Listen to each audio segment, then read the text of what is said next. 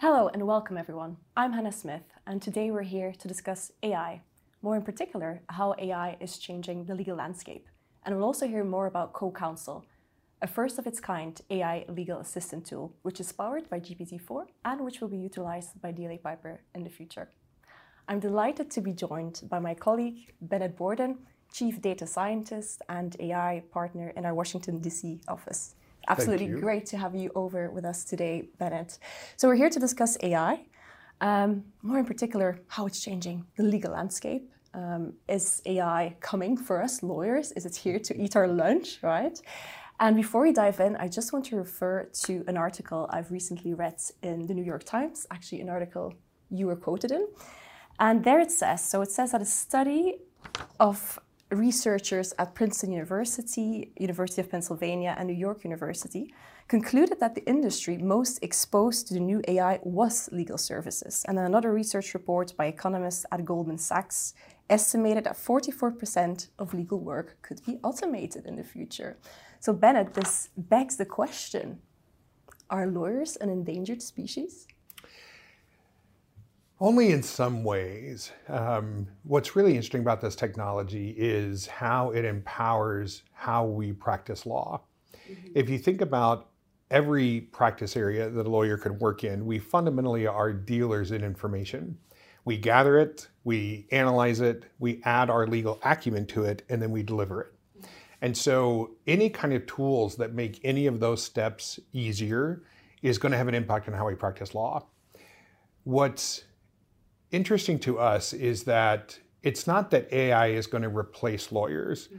It's that lawyers who use AI are going to replace lawyers who don't. So, what we need to think about is how do we take advantage of this technology without it disrupting how we do business? Exactly, exactly. Because you, I mean, you can think that obviously it will make us lawyers more productive, but there are some things that a robot can't do, which is like building client relationships, right? Um, exercising judgment when it comes to really complex matters. Um, are there any other kind of things that you say, well, a robot will never be able to replace that? Yes, it really is the human relationship and the strategy. Mm-hmm.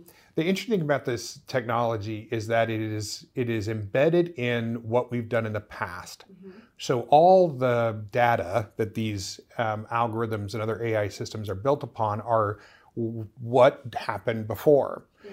And so the risk is that the answers that these things spit out are based upon what we've done before, but what we've done before isn't always the best thing. Um, lawyers very often they want to find the answer, but sometimes the answer needs to change, or we need to progress in the law, or we need to be able to push against these boundaries that we've had in the past. And these systems aren't going to be able to do that there are certain things that it's tremendous for. So they're very good at describing things that have happened. So think um, like an internal investigation or a litigation. We are pouring through massive quantities of data to try to figure out what happened and why. Yeah. They aren't so good at predicting what's going to happen, which is something that lawyers are hired for all the time, right? Like how is if my company does this, how is the either the market or the regulators going to react? So there, there's a requirement now for us to figure out what is the essence of being a lawyer and how we even charge for that work. Um, historically, we charge by the hour, um, but I'm not so sure that in every case, the time that we spend on something equates to the value of that legal work or legal solution. And that's part of what we're trying to figure out now is how do we capture the essence of what it means to be a lawyer now enabled by technology and what is the what is the proper price for that? right. exactly exactly. So actually on that so the new ai is clearly challenging the status quo of traditional law firms. So do you actually think that business models might change going forward? Absolutely. Yes? They simply okay. must. In the short term long term what, what are your views? I think because DLA Piper is so forward thinking on this mm-hmm. that we are going to be driving that change in model um, and as we should. The problem with um, the legal profession generally has been it has been resistance to technology that gains efficiency because if we bill by the hour and we become more efficient, we're just handing that efficiency off to the client or the market.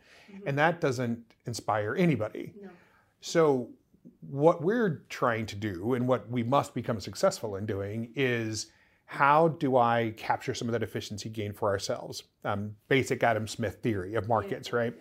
And so what we're looking at now is particular kinds of legal products and services that we can easily transpose into some other form of billing than by the hour. Um, so whether it's fixed fees or per unit or per task, and that's where we're putting most of our attention. Exactly. It's all about keeping the value for our clients, right? Going forward. It really makes sense. So now going over to the CoCounsel tool, which is an AI legal assistant tool that DLA Piper will be using in the future. You are part of the team testing this tool, so you're the perfect person to ask. Bennett, what is CoCounsel and how does it actually work?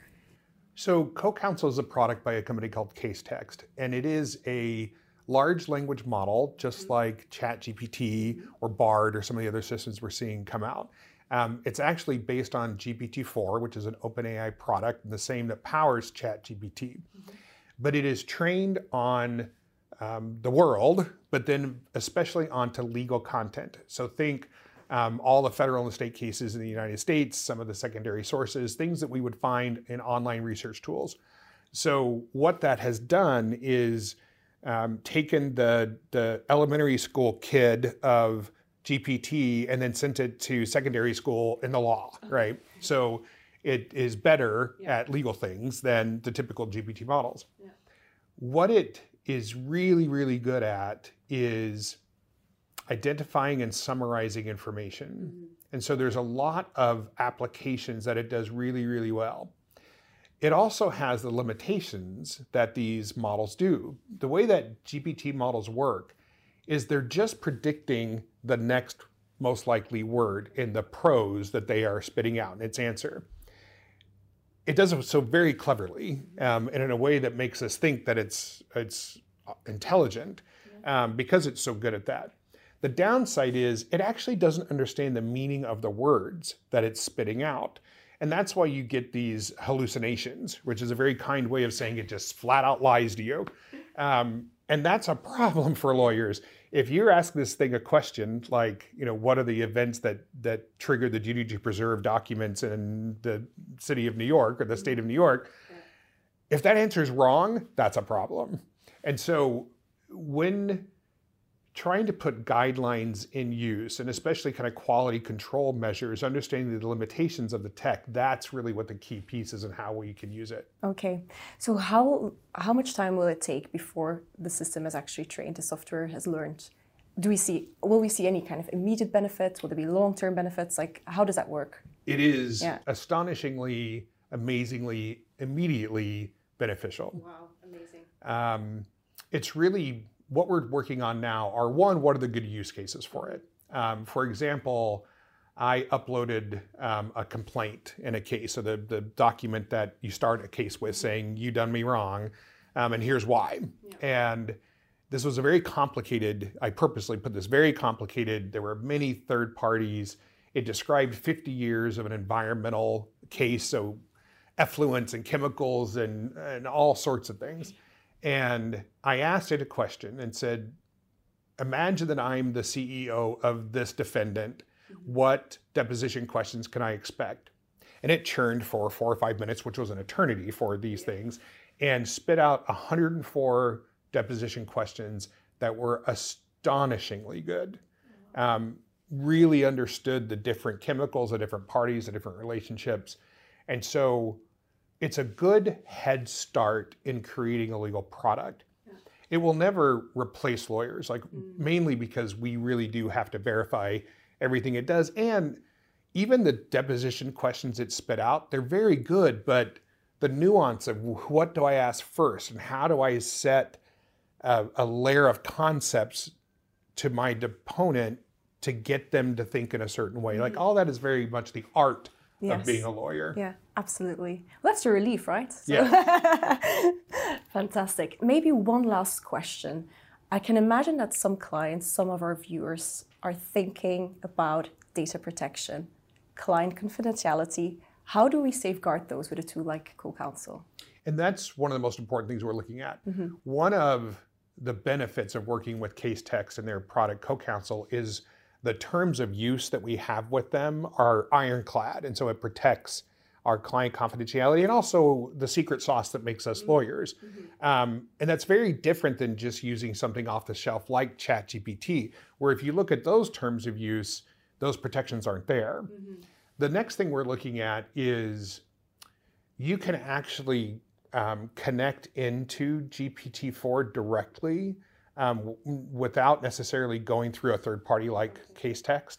And so one of the things we're looking at is designing our own systems for particular purposes, training these large language models on DLA data. So it has a DLA voice. Um, and so we're at the very beginning stages of this utterly transformative and disruptive technology, but it is terribly exciting technology to be a part of. Absolutely. Absolutely. Exciting times ahead of us. And thank you so much for this conversation, Bennett. I'm sure we'll speak soon on other topics related to this. Thanks very much. And to our viewers at home, if you're interested in AI and you want to read more, we have a dedicated AI resource center on our website.